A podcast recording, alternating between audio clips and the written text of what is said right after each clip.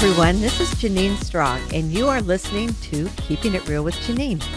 Every 2 weeks, I have an inspiring conversation with an ordinary person leading an extraordinary life. Today's inspiring and interesting conversation is with Dr. Stephen Forrest. Dr. Steve Forrest has decades of experience with meditation, contemplation, inquiry, and inner work. He has been actively involved in multiple schools and traditions ever since he was a teenager. These days, he likes working with small groups and individuals. Hi, Steve. How are you? Good, Janine. How you doing? I'm doing well, thank you. Now, do you like to be called Steve or Stephen? Well, Steve is good. Okay, great. Because my husband is a Stephen, but I call him Stephen. Oh. But that's with the PH. He asked me if you were with a V or a PH. Well, you know, over the years, I've tried various combinations, and Steve just seems to fit better. Great. Okay. Well, you know, I'd like to start with, because we were talking earlier, and you said that, you know, you've really been interested in spirituality since you were a teenager. And I thought that's kind of unusual, you know, for a teenager to be interested in spiritual things. And I was wondering, did something happen that triggered your interest at such a young age?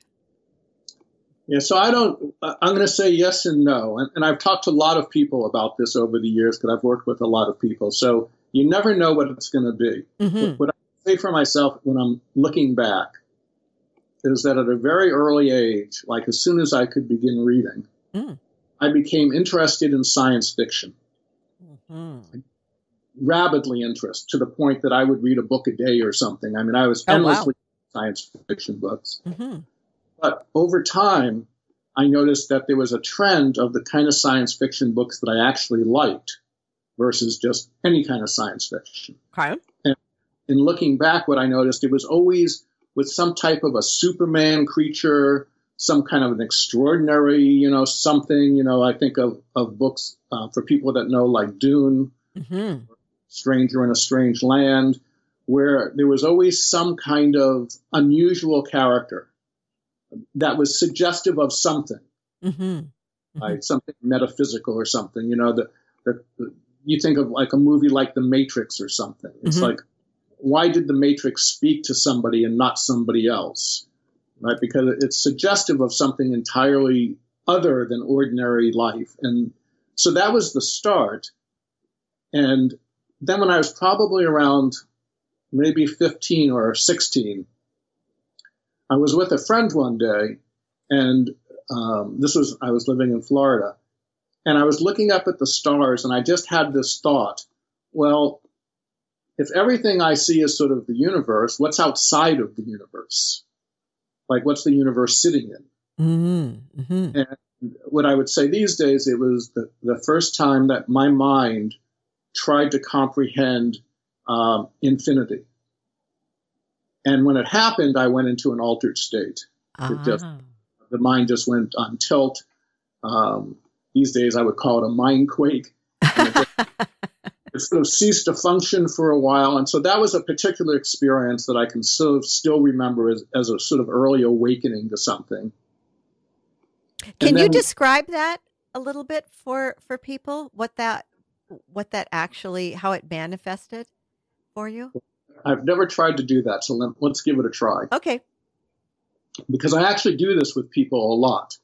And we could get into that, but in the schools that I grew up in, they would call it a shock, something that stops the ordinary mind and puts you into an altered state of consciousness, you know, instantly. For those that know the Carlos Castaneda books, Don Juan used this technique all the time. It was a classic part of what he did. So what happens is you're let me do another analogy, too. For those that know the movie The Matrix, it's the black cat moment. It's where you're going through ordinary reality, which is really kind of like you're living in a virtual dream. And suddenly the dream shatters. It no longer makes any sense at all. Right? Whatever the dream was that you were having suddenly comes to a screeching halt. The mind usually stops.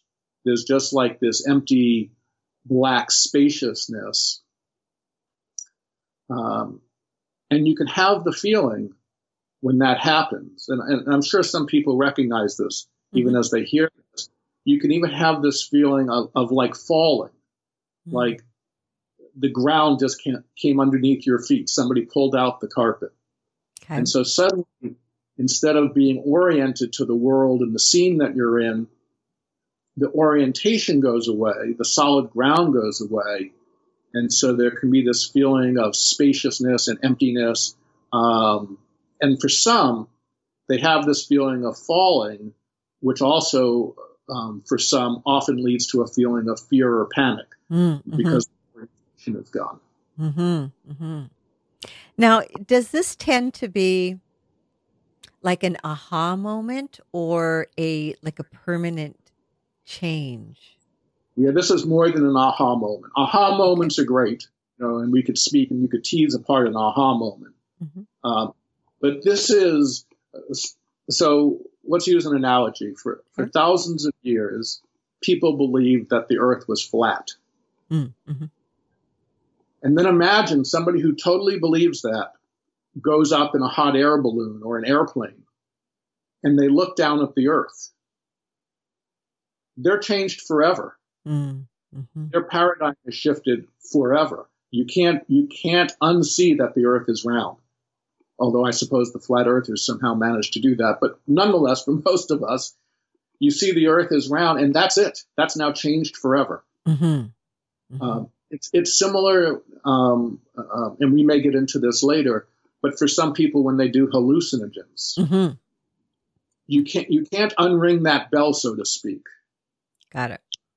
Right. So that's what I would say is some of these early moments for people where their mind suddenly comes to this screeching halt, and now they're sort of left in this empty voidness. Even though that goes away, right, ordinary consciousness will come back. It's hard to forget that. And because of that, at least for some people, they'll now begin to wonder about that and be curious about that and begin to explore paths, how to get back to it. Is that what happened to you? I would say so, because I began at that point meditating. I started with TM. And I was one of those people that, I didn't know anything about it. It was just a friend of mine said, hey, let's go do this. And I went, oh, okay. And from the very beginning, I would do my mantra and I would go into transcendental states. It happened all the time. Now, I don't know how common that is, but it happened all the time for me. So I was totally sucked in at that point. And how would you define a transcendental state? Well, looking back on it, it is sort of a trance state. That's why I like the word transcendental at that point. What would happen for me is I would be in an ordinary state of consciousness. I would close my eyes and the world would disappear. I would disappear. And 20 minutes later, I would reappear. And I'd list out when I reappeared, but I couldn't tell you anything about what happened in between. Interesting. And it became the favorite part of my day. I would meditate twice a day. Twice a day, I would do this disappearing act. I'd come back blissed out, and then I'd go back to ordinary life. So at some point, I would assume that you, either it would just happen or you made an effort to have this be a part of your life 24/7, as opposed to just those two times a day. Right. And I tried, there would be times where I would try to do TM all day or multiple times a day, and it actually didn't work. Oh, interesting. I could get my two a day in, but really that was it. And I don't know how much more attention I really put into it when I went off to college. I don't remember spending much time or energy on these kind of things until graduate school. And what did you study in college? Undergrad, I was an economics major, and then I got a master's in economics. Looking back on it, God knows why. I have no idea what I did. But I was going to be an attorney. I was always going to be an attorney, and I was in law school. And then sort of out of the blue, I mean, just even to this day, I have no idea why, the head of the economics department at the school I was at, I was on home vacation, waiting to go to law school in the fall. Uh-huh. And this guy calls me at home and says, we have a National Science Foundation grant. How would you like to come back to school and work on it? And I'm like, well, better than spending summer at home with my parents. Sure. I mean, I didn't think twice about it. And I went back to school, and then he informed me in order to do it, I had to become a graduate student in economics. And I went, okay, I don't have a problem with that. But what happened at that point is right away I met somebody, a friend. We became really good friends. And he introduced me to his sensei, a martial arts teacher. Mm-hmm. And it turned out to be what he called Zen Karatudo. And so, although it was martial arts, it turned out to be something entirely other than that. It was Zen, it was Carlos Castaneda, it was Gurdjieff, it was Rajneesh, it was psychedelics. It was this whole world that I knew nothing about. Wow. And that was it. That was a complete turning point in my life. I can imagine. I mean, that seems so far away from economics. Completely. It was, and I was hooked. You know, I started going into altered states, even doing the martial arts and things, and loved the altered states. And so that became it. That became, you know, sort of the life journey, was exploring all of that through. And we could talk about any part of it that you want, but through various traditions and schools, techniques, teachers, you know, et cetera. But at that point, that's pretty much consumed my life for the last, 40 years. Wow. So, Steve, what do you feel, or who was the most, how do I want to say it, influential for you, or made the biggest difference in your life, or the biggest changes?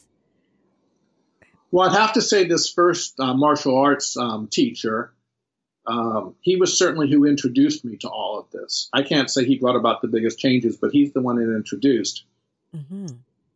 And the way that happened in particular was one day in class, he gave me a book to read. Okay. I went home, I read the book. I was fascinated by the book. What was it? It was A Separate Reality. Uh-huh. Which was Carlos Castaneda book. Okay. And so, you know, a few days later, I bring the book back to him, and his name was Phil, and I said, Phil, you know, this was great. Too bad it's not true. And he went, oh, no, it is. And that was it. That was, you know, after that, I started playing around with drugs, meditating, yoga, vegetarianism, macrobiotics. I trained martial arts, you know, hours a day. I was completely into it. And then he gave me another book to read. And that also turned out, for me, to be a major turning point, was he gave me the book Meetings with Remarkable Men. Mm-hmm. Familiar? Mm-hmm. Yeah. Yep. So that introduced me to Gurdjieff and the Gurdjieff work. And within a year or so after that, I entered the first Gurdjieff school that I was in. Uh-huh. So I assume at some point in there, you sort of dropped the economics. Well, I went to work as an economic consultant, big multinational company. And 2 years of hell for me. I just hated it. Uh-huh. It just so wasn't, I just hated it. But I did it for a couple of years. And then I couldn't take it anymore, and I moved. And I was living on the East Coast at the time, and at that point, I pretty much dropped it, moved to California, and that was the end of it. Mm-hmm. Wow. So, you know, I know that these days, and I've had a couple of people on who've talked about using psychedelics to open the mind and experience alternate realities, I guess we call it. Or true realities, however you want to look at it. And what do you think is there something that you have found in your experience and you know, talking with other people to be the most valuable, or does it kind of depend on the person? Or Well, we have to, if we're going to talk about psychedelics, we have to put it within a context. Okay. So let's do that a little bit. Okay. One way of talking about humans, let's see how I want to say this. Mm-hmm. Okay, I'm going to do it as a sort of a big picture. So okay. This will take a few minutes. Okay. So if we use modern physics, they would say something like, there was nothing, but out of that nothing, the nothingness itself had pure potentiality. Okay. And for some reason, nobody knows why, the potential became actual. Okay. Which was the beginning of the universe. And then whether you say it was the Big Bang or it was inflation, whatever you want to say, there was energy and there were laws. And based on the laws, that energy over 13.7 billion years became the universe we have now and everything that's in it. Okay. Now, we could get exotic and say, well, maybe this has happened billions of times. Maybe this is the billionth time we've had a universe. Or we could say there's a multiverse, which a lot of physicists are saying these days, mm-hmm. in which case this is just one universe out of infinite number of universes. But however it was, in this particular universe, this time around, 13.7 billion years later, mm-hmm. the universe started off with just, just energy. Energy began to coalesce into matter, hydrogen atoms, etc.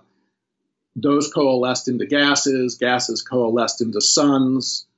The suns eventually went supernova. They produced the heavy elements. And you can sort of go step by step until our sun was created, the earth was created. And then on the earth, over time, organic matter began to come into being, single-celled organisms. They got together for survival, specialization, and little by little, all of this began to produce plants, it produced animals. The animals got more and more sophisticated, more and more complex. Eventually, right, in the final second of the universe, we have humans.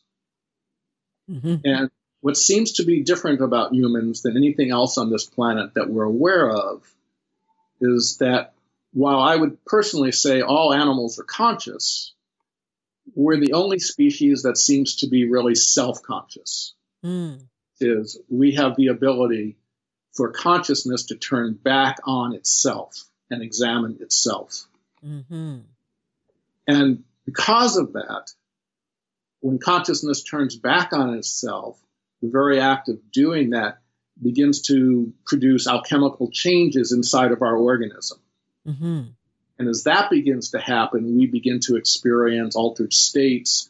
Our consciousness expands both to the more microscopic levels and to the more macroscopic. In other words, it's like a light bulb getting brighter and brighter. A human becomes more and more conscious. Mm-hmm. Okay. Okay. So then what we have is a human that's conscious, but behind the consciousness is what I would call an awake, aware intelligence. Okay. And so there's an awake, aware intelligence that illuminates the consciousness, and then consciousness is all of the experiences.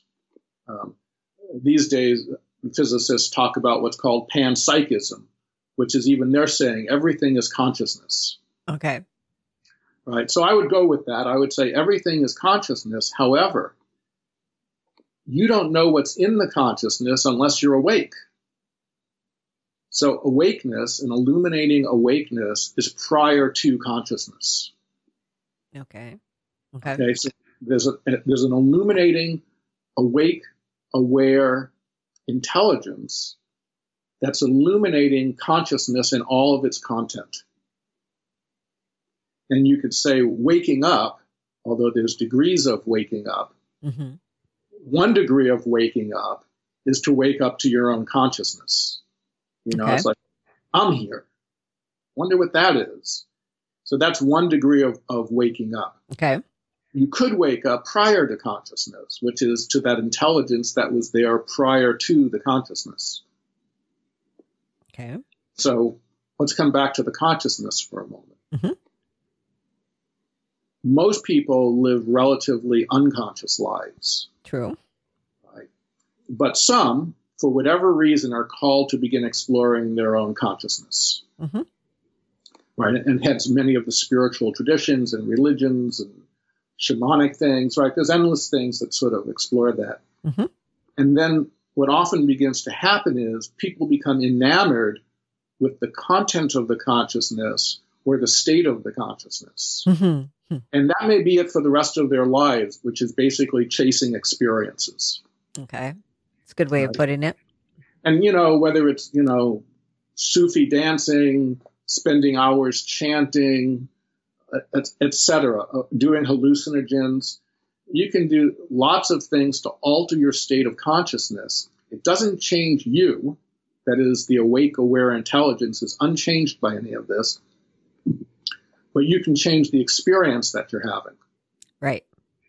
Right. Right. So I have friends, I say they're basically, you know, in Disneyland, mm-hmm. from teacher to teacher, technique to technique, you know, retreat after retreat, going for the next experience, the next ride at Disneyland. Right. But in the end, what's changed? Exactly. You're having all of these. I had a discussion with a friend about this the other day. In fact, you know her, Dr. Beverly Markitow. Yeah. We were talking about that, you know, like she and I have been to so many seminars and workshops and experiences and retreats and had so much. It's been great. We've had a lot of fun. Sure. But, you know, what's really changed? Exactly.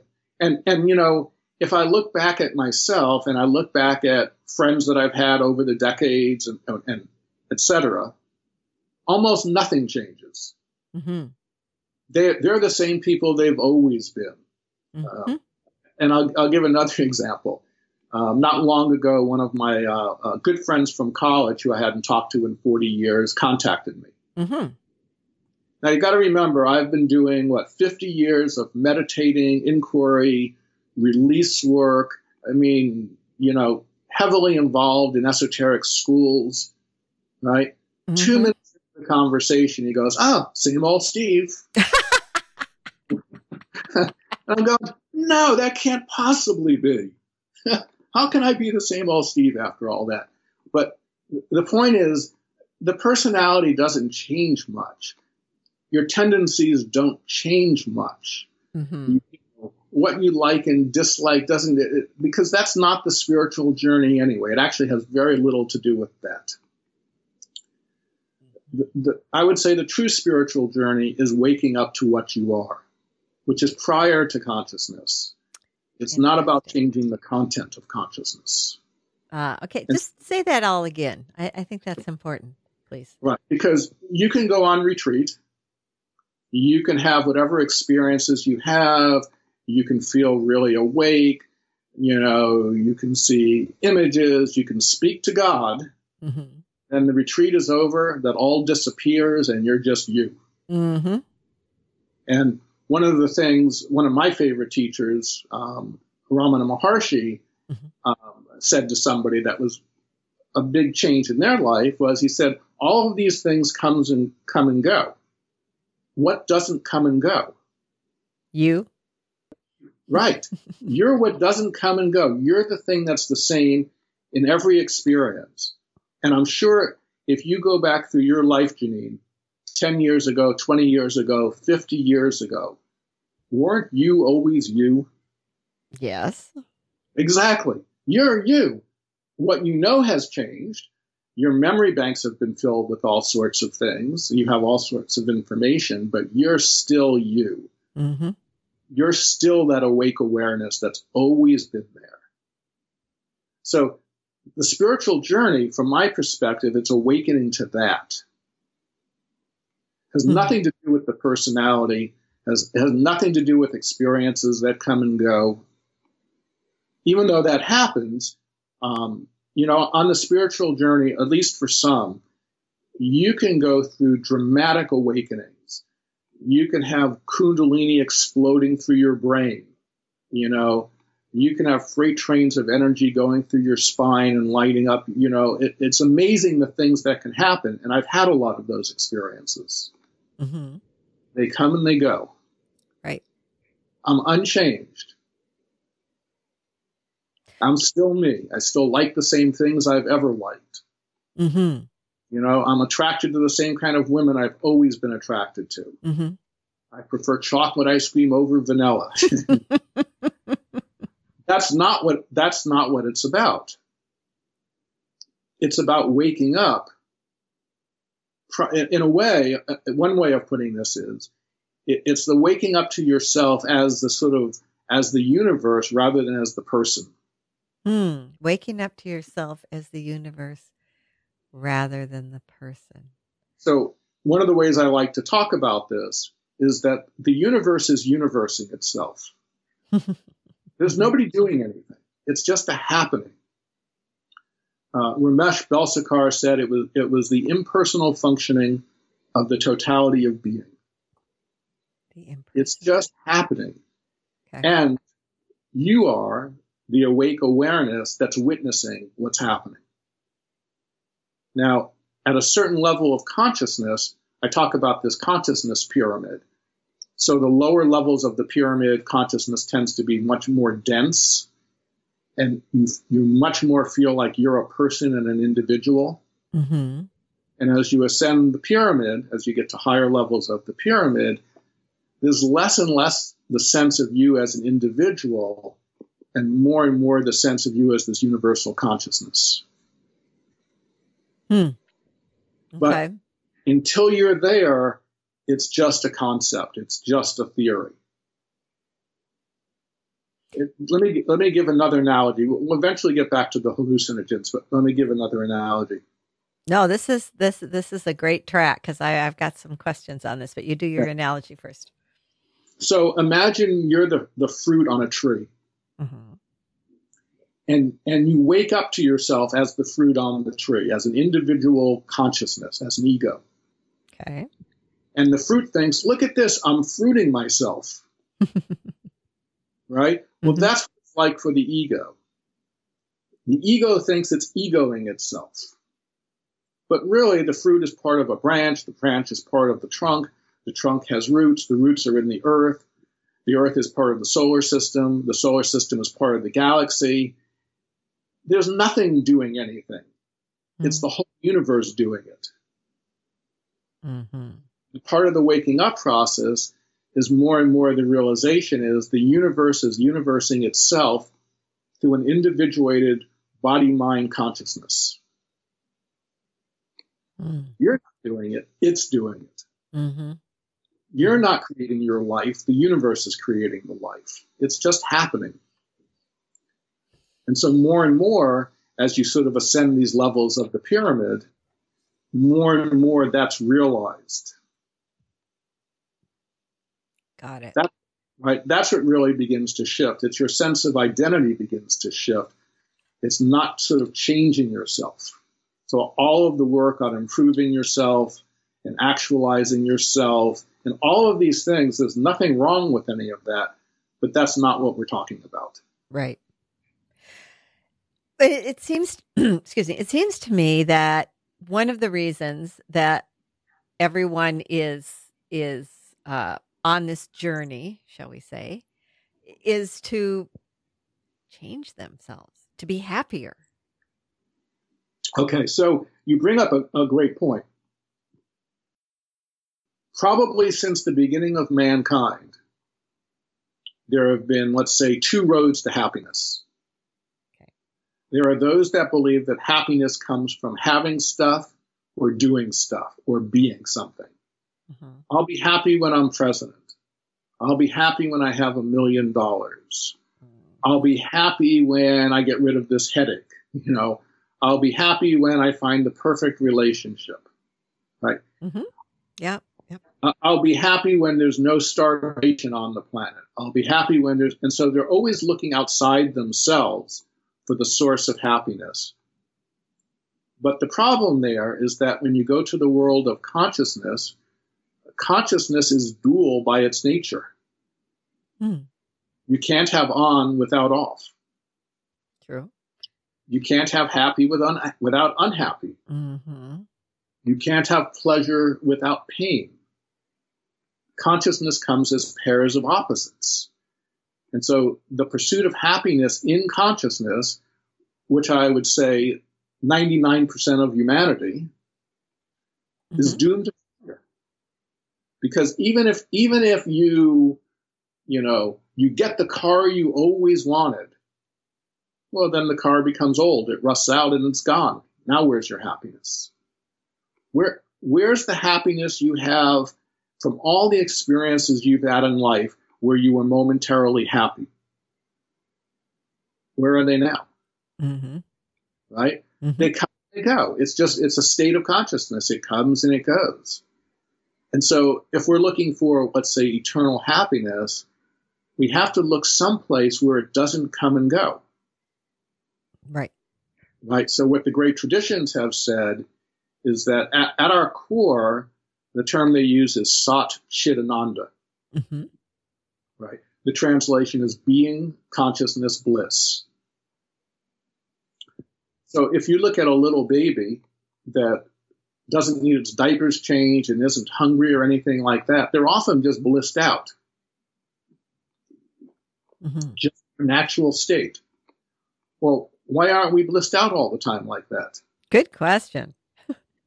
And so what I would say is because our mind has become polluted with endless stuff, beliefs, attitudes, ways of looking at things, perceptions, points of view, etc. The mind has come in, and along with this, a fictitious creature that we call a person, as though there really is such a thing.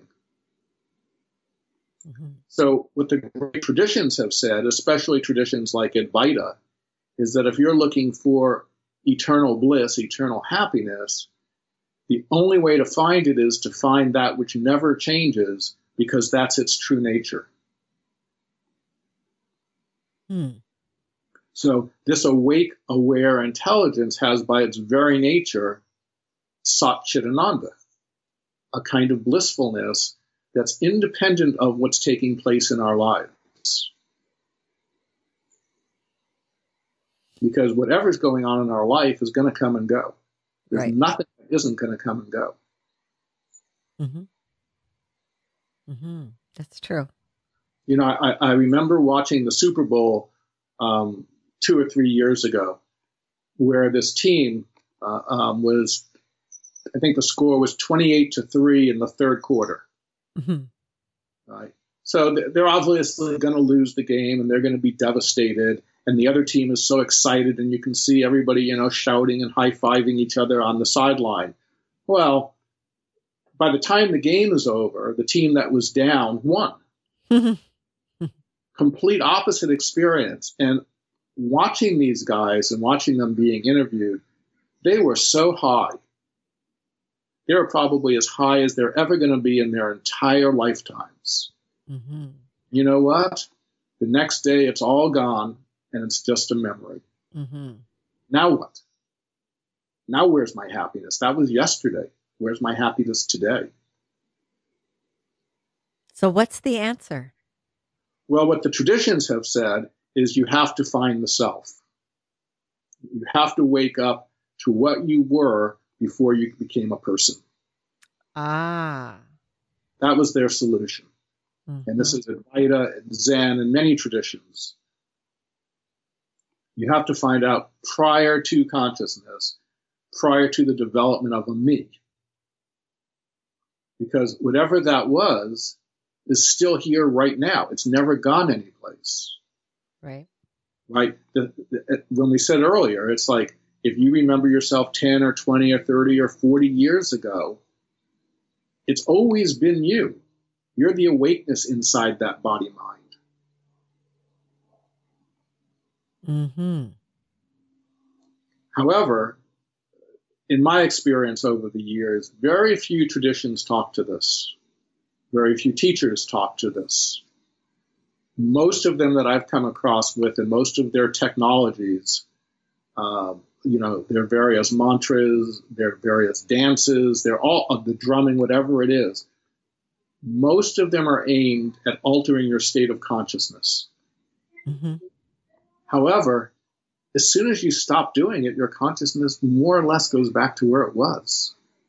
Which really sucks. I agree. You know, I mean, it's... I've certainly been in certain states that it's like, oh, God, let me just keep this state forever. Mm-hmm. Yeah, there's no state that isn't going to come and go. It just isn't like that. I mean, to me, it's kind of like you wake up in the morning. This happens to me a lot. I wake up in the morning and I love my bed. It's cozy and the window's open. So, there's, you know, it's cool in the room.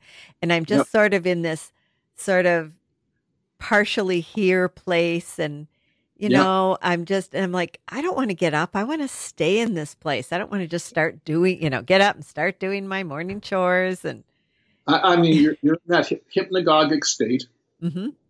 where you haven't coalesced yet into a me mm-hmm. and a me that has a life and duties and responsibilities. And, you know, you have to pee every day. You got to eat every day. You know, it's like endless, right? Just taking care of the organism. Yeah. It's a lot of work, frankly. Right. It's like endless. It's like enough already. Right. So you're prior to that. Sometimes when you wake up in the morning, I have no idea who I am, where I am, what I am, nothing. Mm-hmm. It's just awake. I love that space. Mm-hmm. And then you can watch the mind starting. Right. It'll begin to tell you what you have to do today and where you are in this. And before you know it. Yeah. You're back in this virtual reality being created by the mind. Mm-hmm. And unless you work against that, that's where you'll spend the day. Mm-hmm. You know, the wake-up journey in a certain way is against nature. It's against the momentum of that. Hmm. Interesting. So if we can't, I mean... If we can't be happy all the time or feel good all the time or, you know, whatever the dual dichotomies are, right. How do we be okay with what is? Right. So I'll give you from my own experience and from working with others. Okay. And I certainly didn't come up with any of this. I mean, I've had teachers and teachings along the way. So if the mind is still, I'm fine. Mm-hmm. I got no problems. Mm-hmm. And so the more the mind is cleaned out, the less reactive the mind is, the less opinionated the mind is, the less busy the mind is, the freer you are, the happier you are. So I would say, for instance, my ordinary state, although God knows it could change tomorrow, but like, what I call is on the positive side of neutral. Mm. Everything's fine. Mm-hmm. Then from everything being fine, some days, yesterday was one of those days, I sort of find myself in a bliss state. Can't tell you why. It just came. It was there for a while. I enjoyed it. It left. Other days I wake up in the morning and the body-mind consciousness is contracted. It's not in a happy place. Right? Mm-hmm. It stays as long as it does, and then it goes away, and we come back to this sort of positive side of neutral. But along the way, I mean, I've done thousands and thousands and thousands of hours of inquiry and release work and things to free the mind, right? To see the biggest, right? To see the biggest triggers and dissolve them, to undo mommy's stuff and daddy's stuff. To do undo things like, well, you know, the world should be different than it is. Mm-hmm. Right? I mean, things like that, you'll be unhappy the rest of your life. True. Right? If you go about thinking, well, he shouldn't be our president. You know, it's like, you're going to be unhappy for years. Especially if he gets in for another 4. Exactly. If he gets, right. There shouldn't be war. Mm-hmm. Says who? So good when point. You right? See, if you could undo a lot of the mind's nonsense, you generally find yourself in a much more peaceful, happy, contented place. You have to undo the attachment to the mind by seeing the mind as basically a mechanism. Can you explain that a little more? So the mind is just sort of an apparatus that does stuff. Ah, okay. But in most people, it does you. Mm, right, right. And, you know, wherever it goes, you're going with it. Mm, mm-hmm. Following like a little puppy. Exactly. Right. But over time, as especially if you do a lot of meditation or something, and you begin to watch the mind, you become the observer of the mind, the witness of the mind. Mm-hmm. And if you begin to witness the mind and you begin to see how it operates, then you can begin to manage the mind. I talk about sometimes having good mental hygiene. Mm-hmm. Mm-hmm. Learning how the mind operates and then managing it appropriately. And that's a whole topic even and of itself. Mm-hmm. And I'll give a simple example. Okay. You know, how many times during the day do you or the people that are listening begin to think of somebody and then begin to talk to them in your head or even argue with them in your head? Right? Well, mm-hmm. Simply from my standpoint, not allowed. That's poor mental hygiene. Mm-hmm. So one comes to a decision. You develop a part of the mind, which I just call the manager. Its responsibility is to manage the rest of the mind. And when my mind begins to start to have an argument with somebody, it's like, we don't do that. Nobody gets to be inside this mind but me, period. There are no other beings in here. If I want to talk to somebody, I'll talk to them, but they don't get to be in my mind. And if you take that on as an agreement with yourself, over time, that entire part of the mind drops out. Hmm. It just doesn't happen, or if it does happen, you're instantly catching it and just put an end to it. Right. And not just that, but there's many things. You know, the way that people loop in their minds. Mm-hmm. They have a series of thoughts that sort of go in a loop, and then they think the same series of thoughts again, and it's just over and over and over, and that's like. So part of good mental hygiene is no looping. Mm-hmm. I call it spinning. Same. As soon as you catch it, it's over, done, mm-hmm. complete. I don't go there. Mm-hmm. So part of the spiritual journey is you have to develop, again, what I'm calling an inner manager. Other traditions have other names for it. The Gurdjieff tradition called it a deputy steward and a steward. Mm-hmm. You have to develop a part of the mind that sort of stays alert and manages what the mind does so that the mind doesn't run you. Right. So you have to be able to witness or observe. I think that's kind of the first step, isn't it? That you, exactly. You are catching yourself. I mean, sometimes I'll start, I'm doing way better. I've been really working on it. And actually I've been working on it with one of my guests. She's been helping me. I don't spin near as much anymore. It's just such a relief, but you have to be able to catch yourself and see that you're doing it. See, in the Gurdjieff tradition, there were many values in that tradition. But the tradition starts off with, you have to remember yourself. You have to self-observe yourself. Mm-hmm. You have to get to know, and what we're saying by self there in a certain way is, you've got to get to know your mind. Mm-hmm. You have to know your habits. You have to know your predispositions, your tendencies. You have to begin to see what's going on. Don't change anything, but you have to begin to witness all of this and see what's going on. And the more you see it, usually, the more disgusted you become. And then you have to start taking action. You have to begin to manage this. So if you're asleep, the ordinary state for humans, you can't do that. Mm-hmm. But as soon as something wakes you up and suddenly there you are, from that moment on, you can begin to take actions for as long as you're awake. Mm-hmm. Mm-hmm. And as I said, it's good to have certain rules for yourself so that you instantly can catch what's going on. You know, it's like, oh, wait a minute, I'm looping. Let's stop. Mm-hmm. Mm-hmm. You know, talking to somebody else in my mind. Okay, stop. I'm arguing. Here's another big one. The universe is the way it is because it's the way it is. Period. And you know, the past was the way it was because it was. Period. Mm-hmm. So any argument I have with anything that was or is, that's me. That's a problem. So no argument with what is. You just stop it. As soon as you find yourself arguing with what is, you stop it. You just don't go there. Hmm. Well, I think it does help to have some techniques to, I have three that specific ones that I use that work for me when I start doing that.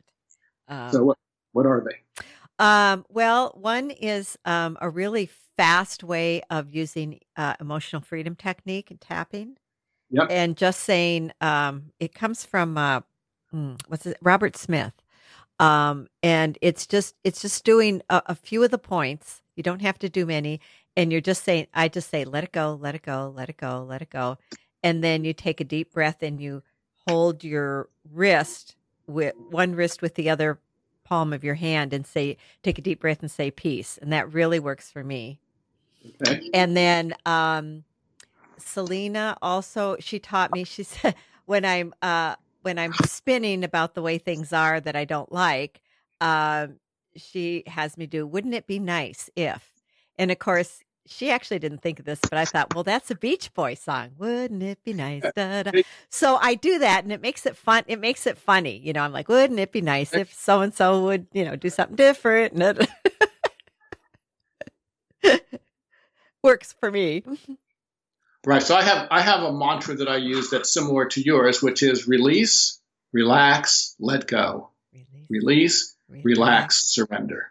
That's good. I like that. It's the same idea. So I find, just like you, it's good to already have these ready for you. Yep. Right. They're trusty little tools. And I like emotional freedom technique. I've used a lot of it. I like it a lot. It's good to have these little tools that are just ready for you. Mm-hmm. Mm-hmm. Well, I'm going to use the tapping with the release, relax, let go. I like that. It's a great one. Mm-hmm. When I've taken groups on hallucinogenic journeys, mm-hmm. that's the mantra that gets drummed into them before the journey. Mm. No matter what's happening, which is just the content of your experience, no matter what it is, release, relax, let go. Mm-hmm. Right. Just release, relax, let go. That's awesome. In fact, what just came to me, what I'm going to do is when I do upload our conversation, the blog newsletter that I do the week after, I'm going to share how to do that. Because the way of doing this tapping, it's so simple.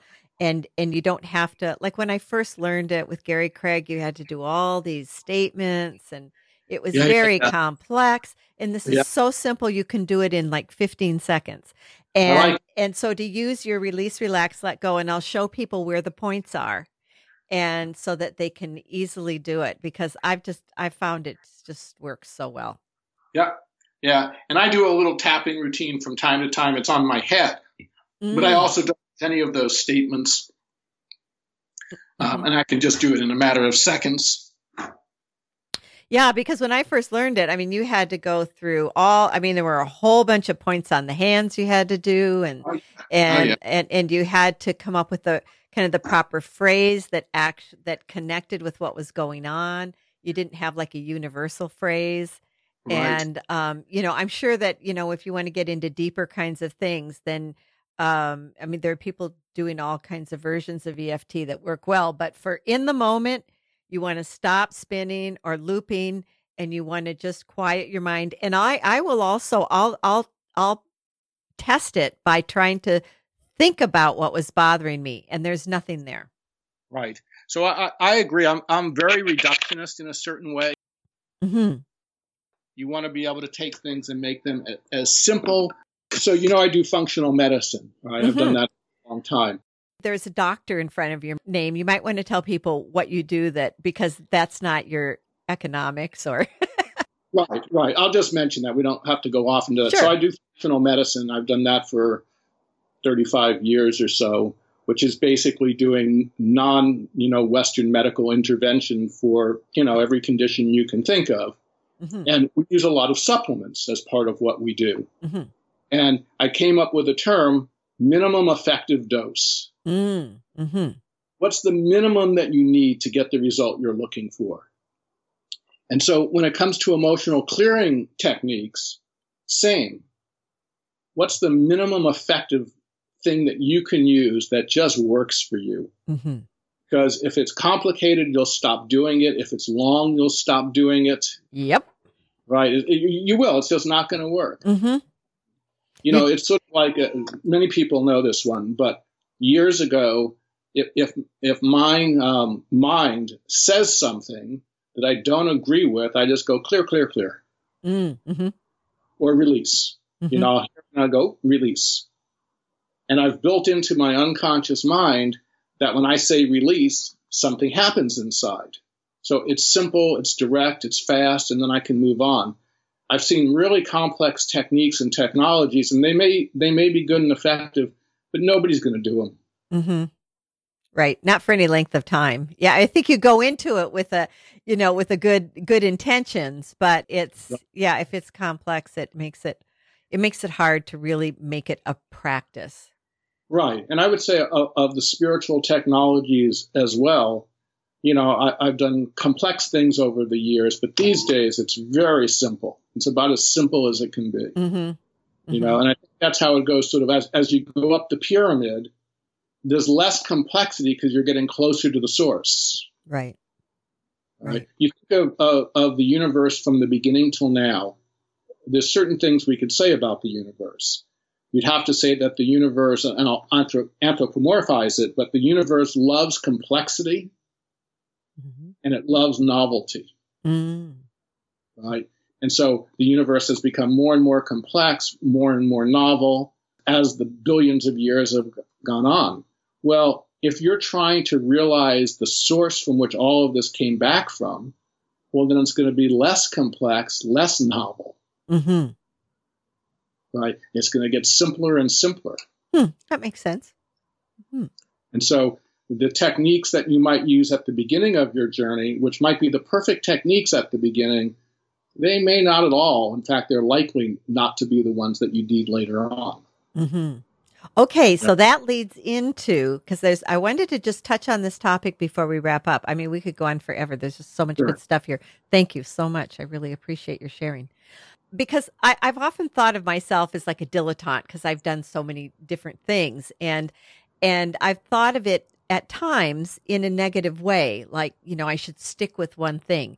And you and I had talked about that a little bit, and I wanted you to touch on that, about being willing to let go of whatever, say, method, or practice you're doing to move on to something else, that maybe there comes a time when that's no longer serving you and it's okay to do something else.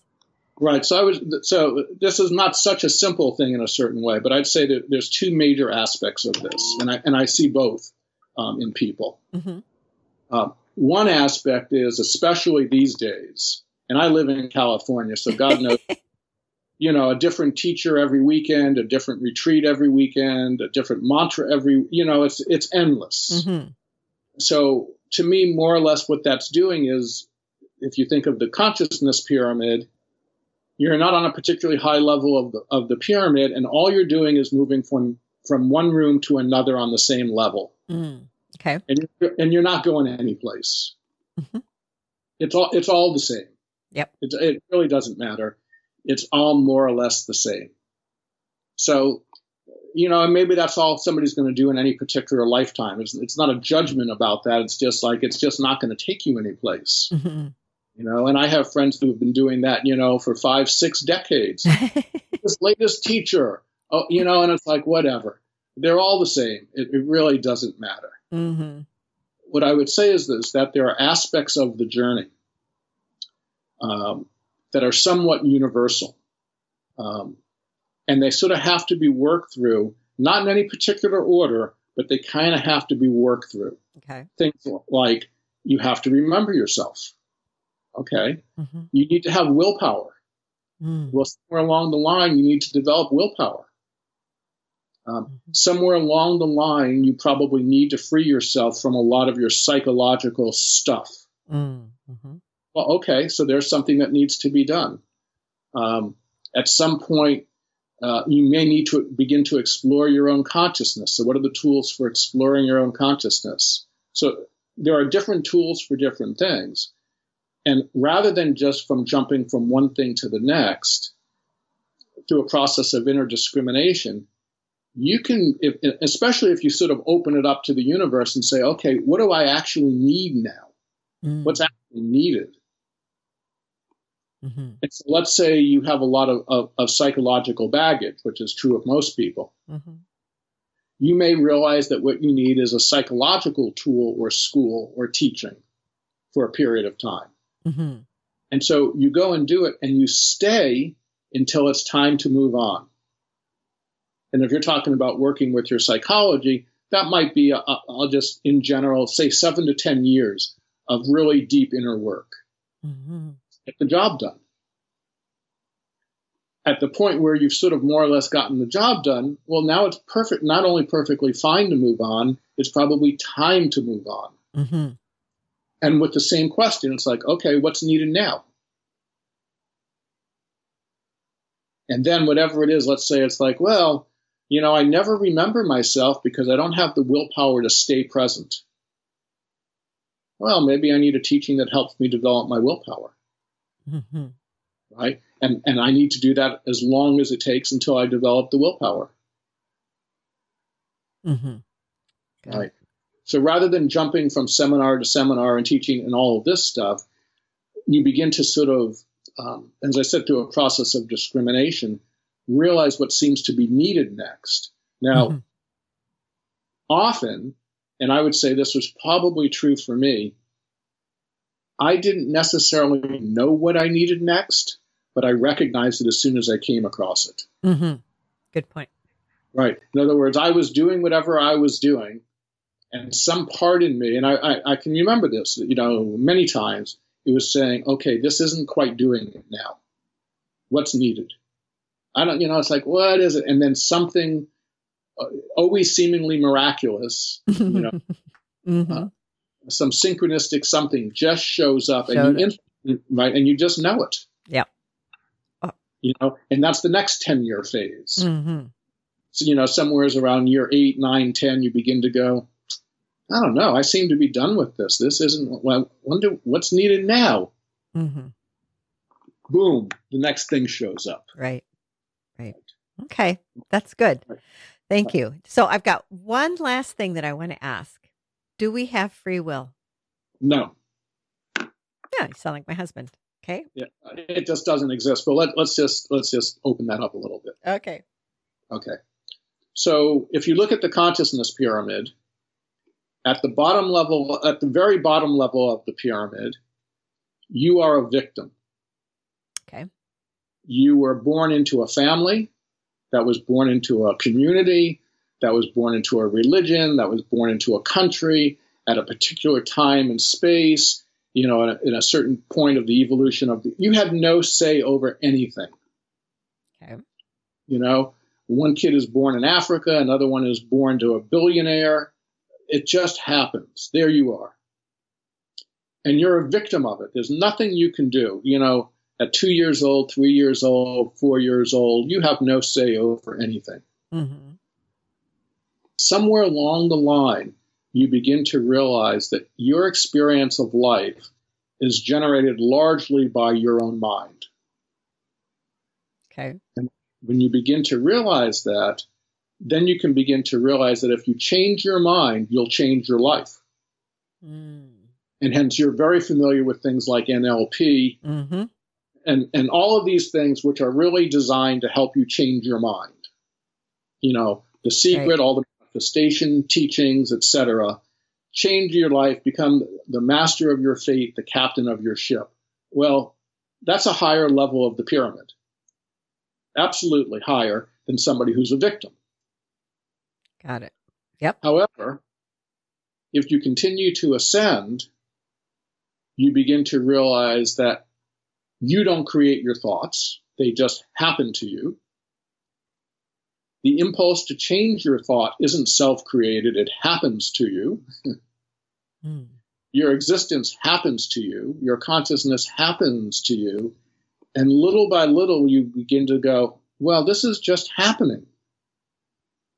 And even if you look at the word free will, you could ask the question, free from what?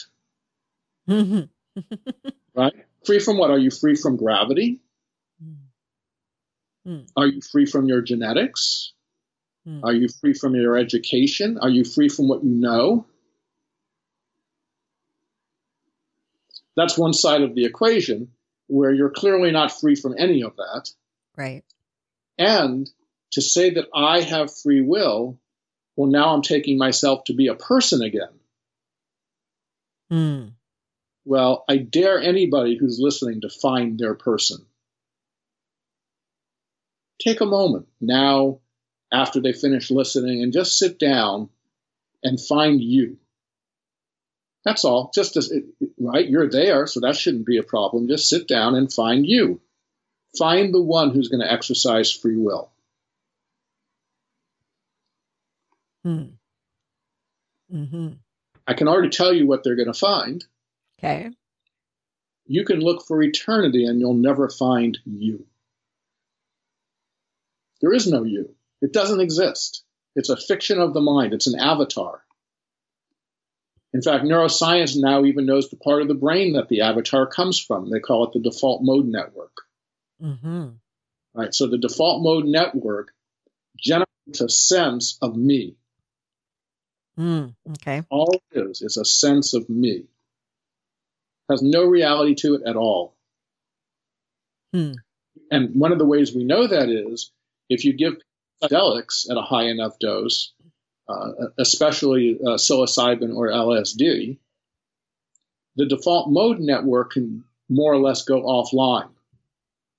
And when that goes offline, what's popular out there is the ego death. It's not really ego death. It's just a temporary shutting off of the default mode network, and the sense of a me disappears. And you function just as well without this sense of a me going on. It's an appendage. It's an avatar that's generated by the mind, and it came online, you know, at the age of 2 or 3 or 4.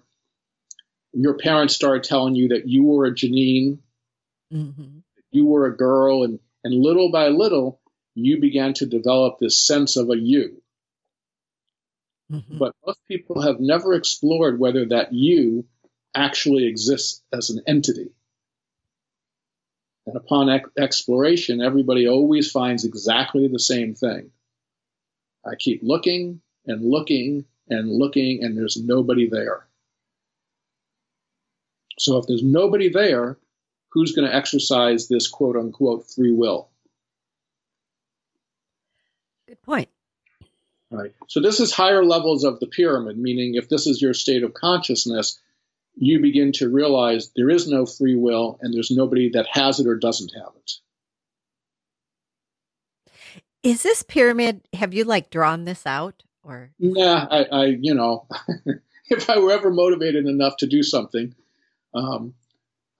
I would, you know, it would be a chapter in a book for sure. If I ever write a book, it's just a way of looking at things. I'm not saying there really is such a thing, but it helps to understand because we come across humans. All humans sort of look like humans, but there's a tremendous difference in their states of being. They live at entirely different levels of consciousness, and you can't tell by looking at them. Yes, looks can be deceiving, very much so. Totally. You know, and so we think we're talking, and I'll give you an example. When our country talks to North Korea, we just assume they're like us. They're nothing like us. They're at a much lower level of consciousness. you can't talk to them as rational beings like we would and negotiate like you would with another rational being at a certain level of consciousness. It doesn't work. Mm. And when dealing on the spiritual journey, when you're dealing with students, you have to kind of ascertain, it's like, where are they? Mm-hmm. Right? Like, to give them the highest teaching would be ludicrous. They're not at a state where that would be of any value to them. So the idea is always to go up to the next level of consciousness. So what's needed, and that's for us as well, whatever level of consciousness we're currently residing on, what's needed to go up to the next level. Mm-hmm. Right. Right. Otherwise it doesn't stick. Exactly. And this is where the idea of chutes and ladders comes in, is, you know, you're sort of looking for the next ladder up to the next level, and you're trying to avoid the chutes, which take you down a level or two. Mm-hmm. Good analogy. Wow. Well, I can see that we could have another conversation and continue along this line, because there's so much valuable information here. And I can imagine that others like myself would like to go deeper into it with you. So I'm happy to do that. Sure, I'm happy to do it. We can do it from time to time and just see, you know, we're picking a topic or an area that we want to explore. Great. Great. Okay. Well, I think this is a lot for people to, shall we say, chew on. And I would imagine that some people might even want to listen to it more than once, because there's a lot here. Thank you so much, Steve. I really, really appreciate this. You know, this has been, I think, very enlightening and thought-provoking. So I really appreciate your coming on, and I really appreciate what you have to offer. Sure, and I'm happy to do it. You know, and part of, I heard this from another teacher today, and I sort of agree that the further up the pyramid you go, there's more and more desire to be of service in a certain way. Yeah. You know, especially in the wake-up part of the journey. Mm-hmm. Mm-hmm. Yes, I would agree. Well, thank you. We will talk again. Sounds good. You take care. You too. Thank you. Bye. Bye.